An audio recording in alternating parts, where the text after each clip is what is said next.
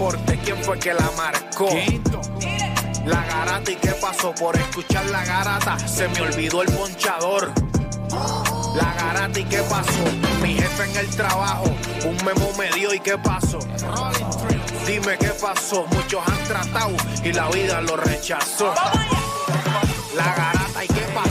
Si sabes contar, dale, saca cuenta, el deporte cambió, hace años date cuenta, están mordidos, porque las encuestas dicen que estamos arriba y ustedes no suben la cuesta, te cuesta aceptarlo, que te cuesta admitirlo, información sin fundamento, eso no vamos a permitirlo, tienen miedo a decirlo, en la garata se dice, como dice, estamos duros de cerebro y de bíceps.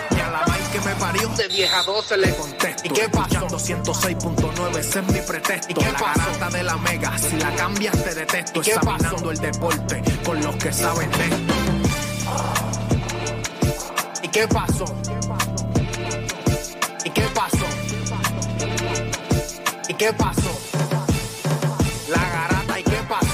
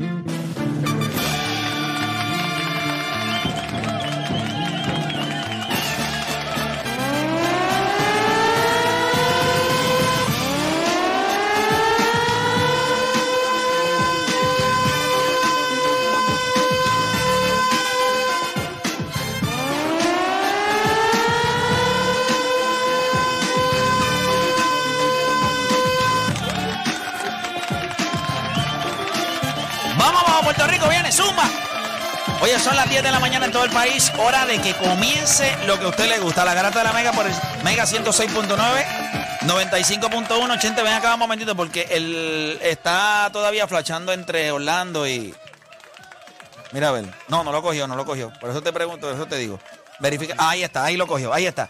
Bueno, gente, nada, oye, ya llegó el viernes. Les puedo decir que me levanté hoy temprano. Y tenía un poquito de incomodidad, obviamente tras la derrota ayer del equipo de Puerto Rico, la gente me hacía un reclamo a través de las redes sociales de que me clavara a Nelson Colón de la misma manera que lo hacía con Eddie Casiano. Y ahí es donde yo definitivamente caigo nuevamente en órbita y digo, yo sabía que eran brutos, pero no a este nivel. No es lo mismo. Con maestría. Tú sabías que eran graduados, pero no sabías que tenían doctorado. Y múltiples. Doctorado en moronería. Summa cum laude. Summa cum laude en moronería. Hice un video, está corriendo a través de mi fanpage en Facebook, explicando por qué no amerita lo mismo, por qué no es lo mismo. Ah, que uno pierde, uno gana, así, eso. Nunca mi intención o nunca mi enfoque en lo negativo de Eddie Casiano era por si ganaba o perdía. Era porque yo sabía unas cosas internas de cómo se estaba moviendo la cosa y una cosa no encajaba con la otra. Nelson es otra cosa. Pero vea el video, está a través de mi fanpage en Facebook. Si usted quiere opinar, si no, mira, no lo vea. No importa. Tengo suficiente gente ya que lo vea, así que no, uno más, uno menos. ¿Tú te acuerdas cuando para febrero, enero, este vino con la camisa de Patrick Mahomes y estaba roncando? Yo quiero ver si este año va a ser lo mismo. Y si se siente con la misma confianza. Pero Patrick Mahomes es una bestia como quiera. Sí, pero o sea, el problema. Gente como la que se olvida todavía de que es una bestia. Es que es una bestia. Bueno, vamos a ver, se le fue Tyreek Hill. Y los Bills se ven muy bien, le dieron un tapaboca a los campeones. Ahora, él está en los Bills, ¿verdad? En Buffalo. En Tyreek. No, en Miami. En los Dolphins. Y en Stat Dix. Es correcto, pero todo el mundo va a mirar la situación de ellos dos, porque hay mucha gente que dice que obviamente él se benefició de la regla. No, y por tenerlo a él. Ahora la pregunta es, y es lo que yo he escuchado, todo el mundo entiende que él va a poner los mismos números de él en Florida, o sea, en Miami. Eso es lo que se espera de Tyreek Hill. Bueno, con ese contrato que le dieron. Y por eso te digo, y si Tyreek Hill no lo hace, eso le añade a la conversación de, pero yo jugaría safe. Si yo soy de los que pienso que Tyreek Hill es un caballo, lo va a hacer con o sin Patrick Mahomes. Y lo mismo de Patrick Mahomes. Y lo mismo Patrick Mahomes. El que quiera jugar el otro juego, pues entonces se lambe, porque si tú dices, hay que ver los números de él, porque yo creo que él se benefició. Y pone los mismos números que pone toda la temporada. La grandeza siempre se beneficia de grandeza. Yo no creo que eso sea algo, o sea, la grandeza... No, nadie está diciendo aquí que Patrick Mahomes es malo, porque sabemos que... No, tú dices que tiene que probarse ahora. Lo dijiste tú en temporada. No, eso fue lo que tú dijiste. Sí, pero no. No, el que hizo fue fuñir a Juancho. Claro. A Juancho, más que a Mahomes. Pero no probarse como jugador. No, pero habló de los submaculados. Habló de los submaculados y se embachó él rápido, ¿ves? No. Es el problema cuando tú bregas con fan, cuando tú bregas con Mer, si no te cagas, apesta, papá. Mira. Tienes que cuidado. Yo simplemente dije. Tú eres visionario. Tú eres visionario. Suerte que me senté aquí hoy. Te dije. Mira, con los números que estaba poniendo Josh Allen el año pasado, eso era para estar en el Super Bowl. Lamentablemente, como las reglas están establecidas, no pudo recibir la bola para atrás. Es chévere, porque el primer año de Patrick Mahomes empezando como... Pero eso cambió ya. Esa regla cambió. Claro. Este año en playoff. Y ahora el primer año de Patrick Mahomes como starting quarterback estaba en el AFC Championship contra Tom Brady y no tuvo la bola en overtime y perdió. Bueno, ya está, eso es bien sencillo. No hay ningún problema. Nosotros vamos a arrancar este programa. Recuerde que es Hable Lo Que Quiera y usted lo puede hacer desde ya con nosotros llamando al 787-620-6342. Podemos hablar del juego de Puerto Rico, podremos hablar, no hemos tocado. Quiero que sepan que estamos rompiendo un récord en este programa porque no hemos estado hablando tanto de NBA. Es la realidad. Y mira lo que quiera de hoy tiene que ver con NBA. El tuyo, sí. Lo que vas a hablar hoy. Ok. Me dolió tanto ver a los fanáticos de los Yankees ayer. Base llena, novena entrada, Greivel Torres con 2 bolas y 1 strike. Y tú te pones la gorra, tú... De hecho, los cogió Correa, ¿viste? Correa le metió, ahí coge para que respete. Sí. Me encanta bien, Correa. Pero... Sí, pero... Los Yankees son... Tú sabes que ellos son los Twins, pues es por los Yankees, lo sabes. O sea, sí, no. Ellos son mellizos por los Yankees. Te entiendo, pero nada, comenzaron las 2 horas más entretenidas de su día, las 2 horas donde usted hace por lo que le paga y se convierte en un enfermo del deporte. Usted no cambie de emisora porque la garata de la Mega comienza ahora. Este programa no hay manera de copiarlo. No porque no se pueda, sino porque no ha nacido. ¿Quién se atreva a intentarlo? La garata. La joda en deporte. Lunes a viernes por el app La Música y el 106.995.1. La Mega. Bueno, vamos a darle rapidito por acá. Arrancamos la garata de la Mega 106.995.1. También estamos transmitiendo en vivo a través de la aplicación La Música. Usted la puede descargar completamente gratis y estamos en Hable Lo Que Quiera. Usted puede llamar ahora desde ya 787-620-6342. 787-620-6342. Y voy a hacer un intento grande de darle mucha participación al público hoy. Vamos a darle la oportunidad que la gente llame, porque nosotros siempre cogemos los topos y no los soltamos. Mira, ahora mismo son las 10 y 12 y solamente hemos hablado nosotros. Vámonos para Bayamón. Tenemos a Rivera de Bayamón. Rivera, hable lo que quiera, dímelo. Vamos abajo, saludos. Vamos abajo, zumba. No, que esta semana mencionaron como que Curry no se ha convertido en un buen defensor. Y... yo sé que tú la tienes en contra de Curry con eso de la defensa, pero lo mismo pasa con Nicolás Jokic. Pero no no entiendo de dónde la gente se saca que yo la tengo en contra de Stephen Curry. Yo creo que sí. No la tengo en contra de él. Yo creo que vuelvo y repito, o por vez número 1.300.000. Stephen Curry. Pero ¿te acuerdas de esa conversación que tuvimos? Stephen Curry es un anotador elite. Es un future Hall of Famer. Uno de los mejores jugadores en la liga ahora mismo. Es uno de los jugadores más, ¿verdad? Uno de los mejores jugadores de la historia. O sea, cuando hablamos de Stephen Curry, yo creo que Stephen Curry es entre los mejores 15 jugadores de la historia. ¿Cuál es el problema que yo tengo? Que hay gente que lo tiene 5. Esos son idiotas. Que hay gente que piensa que él es mejor que LeBron James. Que hay gente que... O sea, esos son idiotas. Bueno, ya eso es una... Ah, ok. Pero no la tengo en contra. Si tú me preguntas a mí, Curry está duro, claro, lo quisiera en tu equipo todos los días. No, pero él está hablando de la defensa. Eso fue cuando vino el tema de Alfonso Plummer, que yo te pregunté que si Curry se había convertido en un mejor defensor y tú dijiste que no. No, Curry, no. Y dijiste a nivel colectivo, pero no como... Sí, es real, porque a nivel individual él no puede hacer nada. Él no tiene el físico. Es que hay equipos también que, sabiendo la deficiencia de tu jugador, arman defensa para que él no se vea mal. ¿Y cuántos minutos jugó Alfonso Plummer ayer? 6. ¿Pero y por qué no jugó? Stephen. Ahorita dice, fuiste tú que llamaste a Nelson Colón. Yo se lo digo, no, pero es que la verdad es una. Ahora, yo me pregunto si los tipos que están hoy en las redes sociales, los sicarios de las redes, le van a escribir a Nelson Colón, tronchándole la cara. No, papá, yo se lo dije a ustedes y se lo dije a Odanis. No, que tiene que darle oportunidad a Deportes. No, que tiene que darle oportunidad. Se le da la oportunidad, la tuviste. Lo hiciste. No. ¿A dónde vas a ir? Banco. Lo que comió ayer, banco. ¿Que tiene talento? Sí. Necesita trabajar en su defensa. Él lo va a lograr.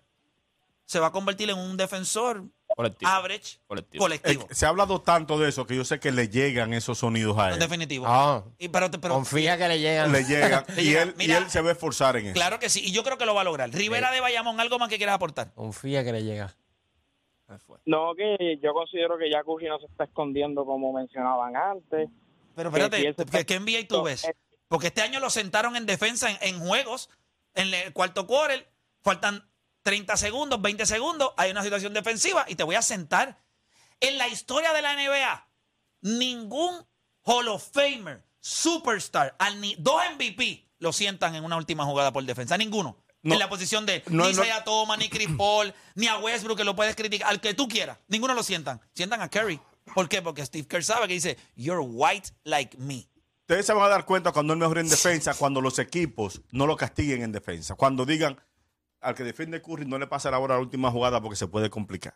Pero mientras todos los equipos de la última jugada busquen ponerlo, busquen el hombre, incluso busquen las cortinas para que queden con Curry. Yo lo que no entiendo es, Dios no va a ser el jugador perfecto, ya está, te lo he dicho en todos los deportes, no hay jugador perfecto, no va a haber, tú las puedes tener todas ofensivamente, vas a tener un weak.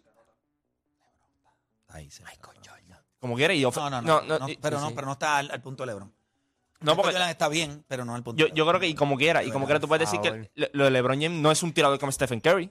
No. A eso tú llamarías tirador perfección a eso, a Ray Allen, Reggie Miller. Él no tiene eso. O sea, Dios no va a venir ahora mismo y va a ser el jugador perfecto. LeBron, eso no existe. LeBron entró a la liga y no metía el triple. Claro. O lo tiraba escaso. Sí, pero eso es diferente. Tú sabes que como tirador tú puedes mejorar que como defensor. No, defensor tú no tienes break. Tú la tienes o no la tienes. Para defender uno contra uno, o tú la tienes o no la tienes, es sencillo. Tú vas ahora mismo a cualquier liga de 15, 16, 17 años y tú miras a los chamacos, aquel no defiende, ese nunca va a defender. Ese colectivo a lo mejor se puede ver bien, pero one on one no tiene break. Y vamos a ser honestos, también hay un, ¿verdad? Esta cosa por encima de los jugadores de que no todos pueden defender one on one. Ya está, es la realidad. Hay muchos que te dan destellos de que lo pueden hacer. No todo el mundo es Kawhi Leonard, todo el mundo es Paul George. Tú ves que hay jugadores que tú sabes que son buenos defensores y cuando están one-on-one tú dices barbecue chicken con el que está al frente de ellos. Y no es que son malos jugadores, es que tienen una deficiencia. Todos los jugadores, todos los atletas tienen deficiencia. Usain Bolt no sabía arrancar. Novak Djokovic no tiene el servicio de Roger Federer. No lo tiene. La realidad, todos los atletas tienen deficiencia. Yo no sé por qué la gente se enfoca tanto en buscar el jugador perfecto, el atleta perfecto. Eso no existe. Eso no existe. Palabra del Señor. Amén. Y también que entienda que si tú dices que tal jugador no tiene algo, no es que lo odies, que no quieras saber de él, es que... Estamos diciendo lo que nosotros vemos, nuestra observación. Vamos con Sombra de Florida. Sombra, dímelo. Buenos días, espero que estén bien. Saludos. Dale, Peter John. Mira, pero que mira, hay cosas en la NBA que ya las vimos, estamos tan acostumbrados que ya las damos por Papá, te estoy... Espérate. Suave. No te estoy entendiendo, no tienes señal. Yo entiendo lo de la sombra, pero que no tengas señal, no te puedo perdonar todas. ¿Me escuchas bien? No, te escuchas malo, mano. Te escuchas malito. De verdad. No, pues se escucha muy mal. Llama ahorita. Sí, que llame ahorita. Vamos con Capitán de Carolina. Capitán, hable lo que quiera. Cuando tu jefe se vaya. Capitán de Carolina. Exacto. Capitán, dímelo. Saludos. Vamos abajo. Gente. Zumba, hable lo que quiera. Quería mencionar que, aunque no quieren validarlo ustedes, Aaron Judge está teniendo una temporada legendaria. Espérate. Validarlo ustedes son muchos. Yo lo estoy validando. Yo creo que está teniendo una gran temporada. ¿Pero qué no queremos validar? Gran temporada. Pero es que yo dije que es una gran temporada. No seas estúpido. 70 jonrones. No seas estúpido. 70 jonrones, que los últimos 70, mira. Ella, diablo, bro. Esteroides, 60, dije 66. Ah, ok. Pero, chico. 70 jonrones estaban llenos de esteroides y uno tenía un bate de corcho. Está bateando para 300. Desde Roger Maris no se ve una temporada de 60 jonrones sin esteroides. Y ustedes lo están comparando con Ohtani, que es un bateador designado cuando no está pichando. Eso es una falta de respeto.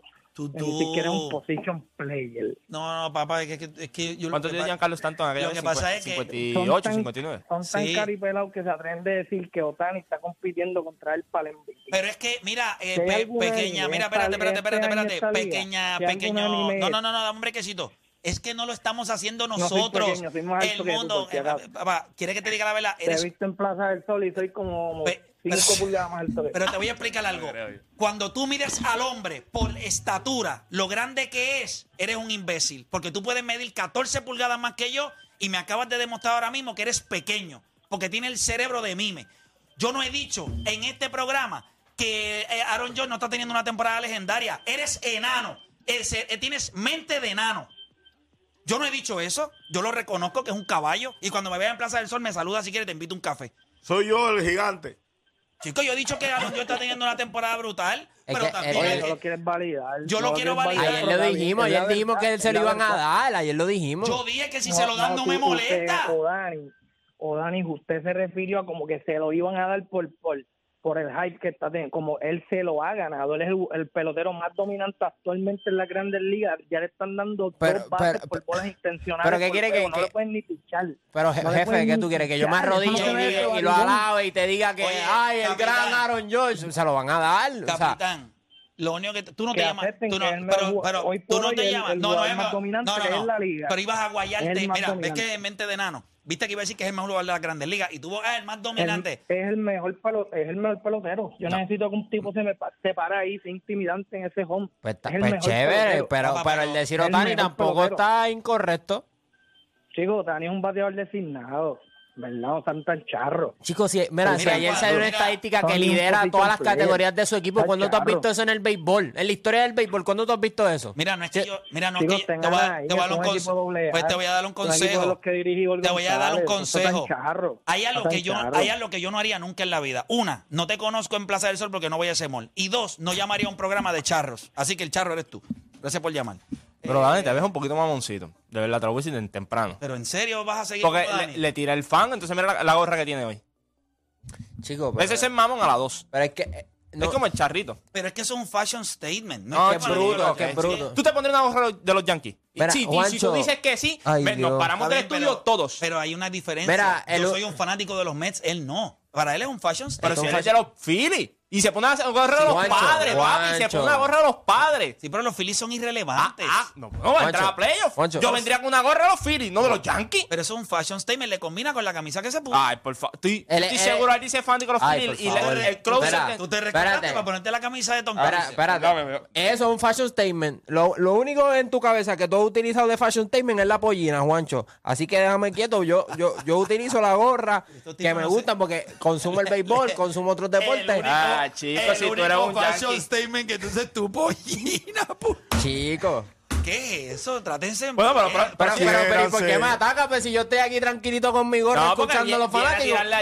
Viene a tirarle a George con la gorra de los Yankees. Que me duele estar de acuerdo en algo con el oyente, pero yo puedo entender que Aaron George es el MVP, pero no el que diga que Ohtani no lo merece, está como fuerte. Sí. Yo creo que no ha tenido buen año. Es decir, restarle porque es designado, me refiero.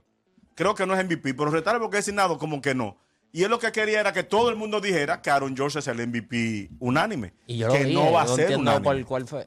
No, yo creo que se lo van a dar a Ohtani.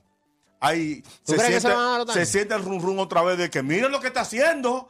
Mira lo que está haciendo. Yo creo que se lo van a dar dos veces. Yo creo que se lo van a dar a Ohtani. Pero lo que pasa es que le está dando cables a cada rato. Si llega a los 60 se lo van a dar, te lo tienen que dar. Sí. Está casi cerca. O sea, si ¿Cuánto estaba teniendo? 3-0-3, 3-0-4. El próximo estaba teniendo 3-0-2. Él está casi compitiendo para triple corona. Aaron Judge está teniendo una temporada especial. Y yo creo que debe ser. Brian Cashman tiene un dolor de cabeza. Y va a tener que darle. ¿Sabes lo que pasa? Que los Yankees van a entrar. Lo que está haciendo Aaron Judge ahora mismo con los Yankees es decirle: vas a tener que darme un contrato que tú no quieres. Si me quieres. Si tú me quieres, vas a tener que hacer algo que tú no quieres hacer. ¿Y qué es lo que tú no quieres hacer? Tú le vas a tener que dar un contrato mayor a 7 años. 8 años. No, y si tú le das un contrato de 8 años, ¿un jugador de cuánto? 27. 38, ¿de cuánto tiene él ahora mismo? Va a tener como 39 años al final del contrato. O sea, que tú vas a tener esos últimos 3 o 4 años, te los vas a tener que mamar con un pelotero que es demasiado grande, porque él es grande para un pelotero, él es gigante. ¿Cuánto midieron yo? 6'7", ¿verdad? 6'7". Este tipo, tarde o temprano, va a tener problemas de lesiones. Eso es obvio. Yo creo que la llamada que darle el MVP porque es más alto que Ohtani. También. No, yo no creo. Yo no tanto, ahí, no tanto. Es alto, pero no es más alto que Ohtani. No, o sea, no es como... El como él está... Como al lado tú, ¿te acuerdas? Pero ¿cuánto miden ellos? Ohtani debe medir 6'4". Yo creo que mide como 6'3 o 6'4 Ohtani, creo que está por ahí. Y Aaron Judge 6'7". 6'7", son 3 pulgadas. Sí, sí, por eso, pero cuando... ¿Te acuerdas cuando competía con... Con 3 pulgadas lo hago. Tacho, con 3 pulgadas... Sí, porque estás joven y tú te manejas diferente, pero mira, 3 pulgadas ayudan. Tacho, ¿qué? 6'4", mira Ohtani. Esa es la diferencia entre un quejido y un grito. No es lo mismo. Bueno, pero entre un A y un ay. Pero Altuve con... No es lo mismo. Con H y sin H. Pero Altuve con 5 o 6. Pues no es lo mismo que te digan. Sí, de ay de Abel y ay de... No es lo mismo que te digan. No es lo mismo ay de... Ay.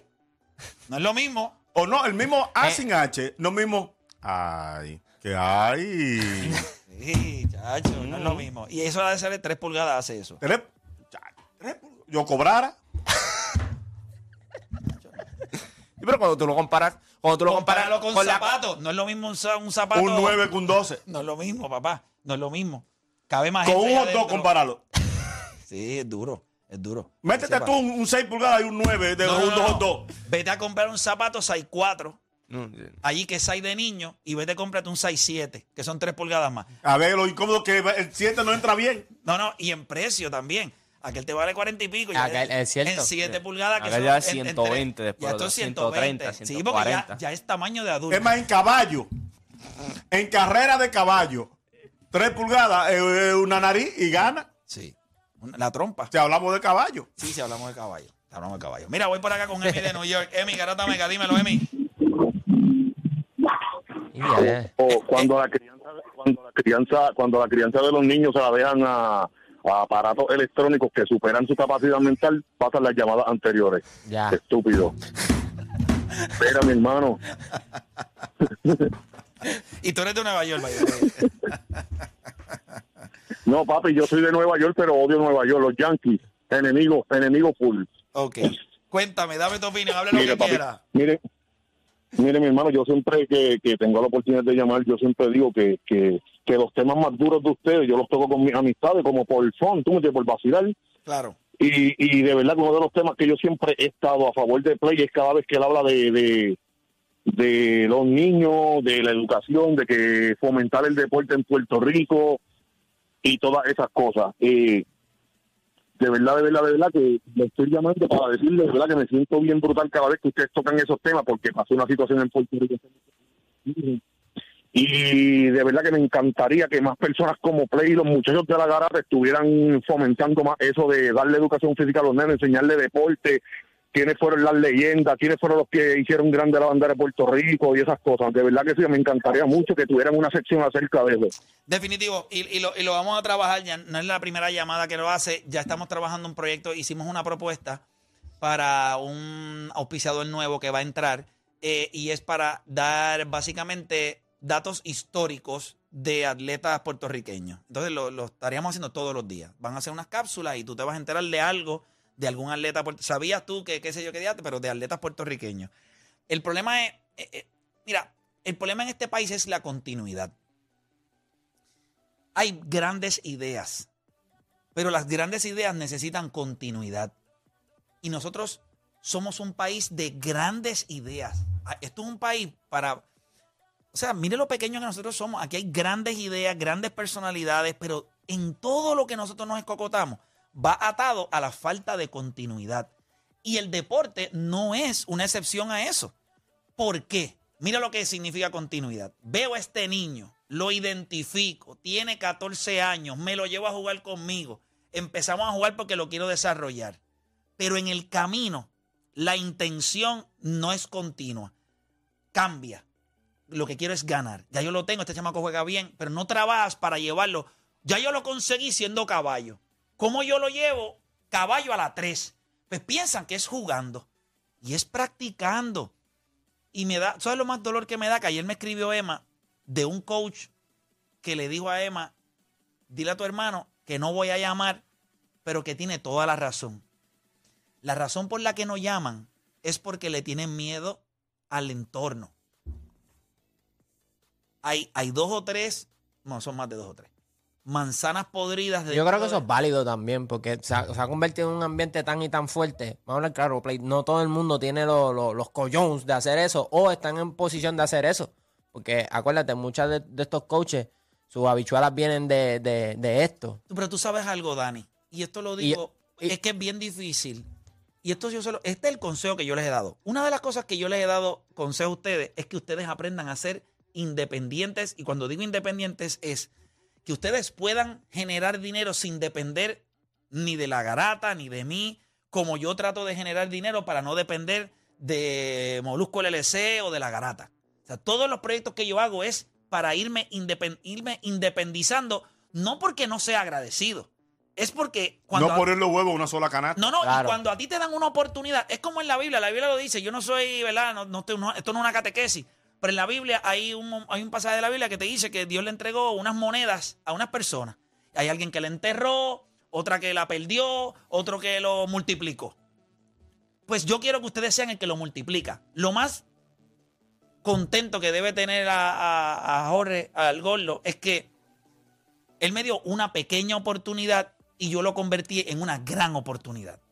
Que la multipliqué a otras cosas. Pues él me lo ha dicho 1000 veces. Estoy orgulloso. Eso es lo que yo... Pero para mí era importante que él se sintiera así, porque cuando alguien te da, yo eso lo he dicho, una responsabilidad. Pero a lo que voy, a lo del nene, porque no me quiero... Cuando cambiamos la intención de lo que queremos hacer, cuando nos enfocamos en ganar, no es que estamos haciendo algo mal, es que estamos sacrificando el desarrollo. Entonces, ese chamaco va a llegar a un punto en que, como la robot, llega a la pared, y llega a la silla. Entonces, ¿qué hace? Entre la pared y la silla. No se puede mover. Tú tienes que ir a donde ella y sacarla. Y a veces eso es demasiado tarde. No le queda batería y tiene que ir otra vez al portal y tiene que limpiar al otro día.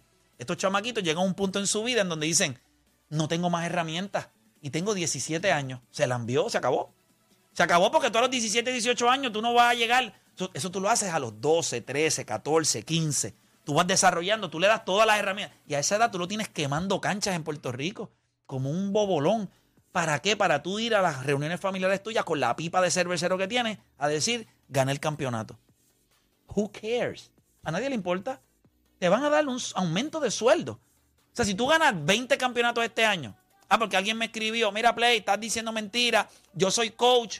Yo juego 3 juegos a la semana con mis niños. Eso es lo único que yo juego. 3 juegos. ¿Qué vas a decir ahora? Ah, sencillo. Que si sabes multiplicar, porque 3 por 4 son 12, y 12 por 6, ¿cuánto es? 72.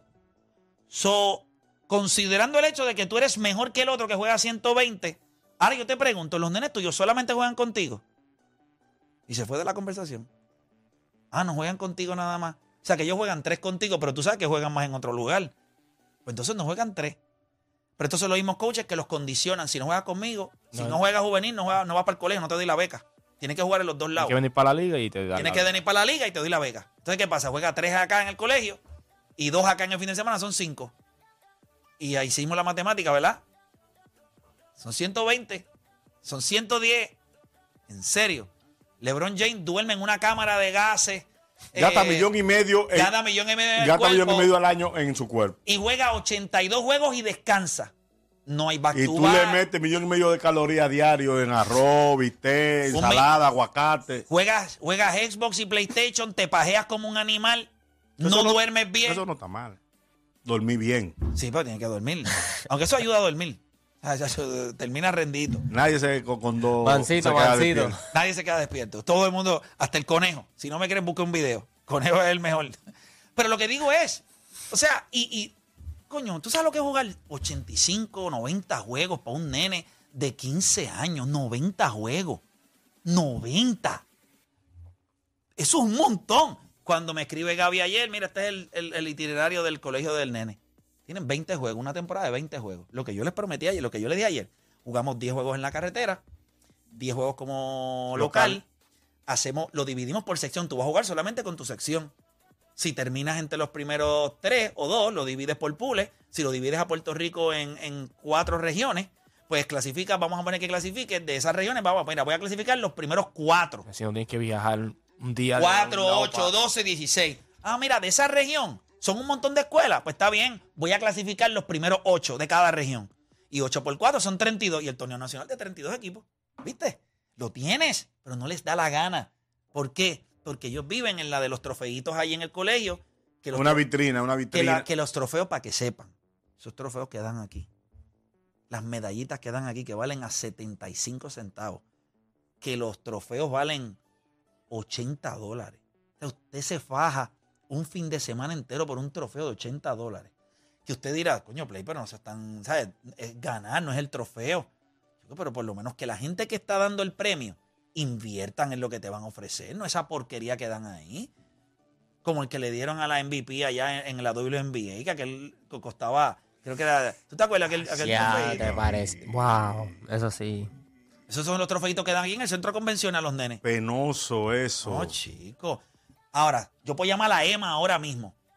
Cuando nosotros hicimos Back to the Road, cada trofeo costó $1,200.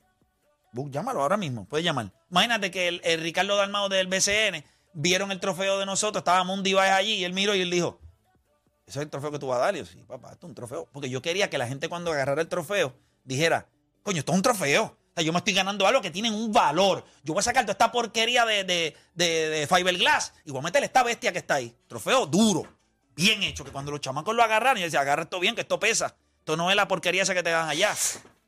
Lo voy a coger un deba así. Sí, $1,200. Lo que pasa es que el primero me salió en $1,200 y el segundo, como compré 2 porque era masculino y femenino, uno me salió en $1,200 y el otro creo que salió en $800. Gasté $2,000 ahí. Siempre me ha gustado la cosa buena. Siempre me han gustado las cosas buenas, y más para motivar a los jóvenes a que cuando tú coges el National Championship en NCAA y tú coges esa placa, hay un orgullo cuando tú agarras esa placa. O sea, yo veo a estos tipos levantando la copa esa, que lo mismo puedes ponerle un caballo arriba de paso fino, como le puedes poner un domino, como le puedes poner un tipo con una raqueta así. Es una porquería de trofeo. Este está mandado a hacer. Es un diseño italiano. ¿Tú entiendes lo que yo te quiero decir? Me sigue.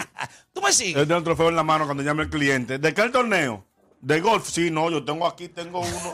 Ah, no, no es de golf. No. ¿De qué? No, pero para ese tengo otro diseño que es muy bueno y le van roqueando. No, que no. Ok, y lo van quitando. Y los nenes cuando ganaban el MVP, un trofeo no.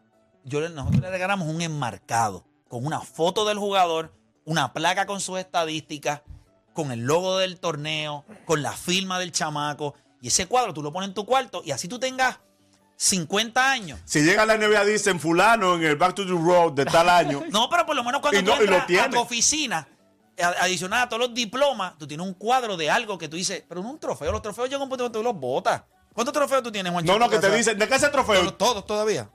Son como 2. Yo los rompí en una perreta. Me lamento mucho. Yo tengo uno que me dieron. ¿En serio? Cuando tenía como 20, tenía como 18 años, 17. Una perreta que me dio y cogí el tablillero con todo.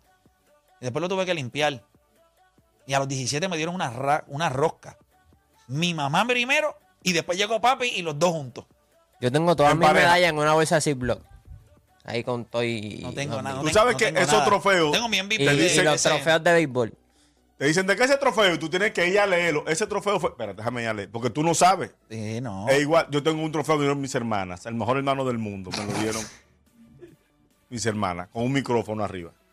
Si eso lo venden ya generalizado. No me hagas sentir mal, men. Me lo dieron mis hermanos. Te lo arrancaron, también lo arrancaron. Dijeron, ¿qué es él? No, no estudió. ¿Y qué le ponemos arriba? Él es locutor. Mira, okay. A ese trofeo le puedes poner esto, le puedes poner este, todo lo que tú quieras ahí enroscado. Y a ti te pusieron un micrófono. Te lo voy a enseñar a usted en casa, porque yo no tengo allá. Yo tengo todas mis medallas. ¿Qué? ¿Medallas de qué? En un rally del borracho por participación. Después me dieron una por participar en un maratón. ¿Qué es lo mejor que tú tienes? Lo mejor que tú has logrado.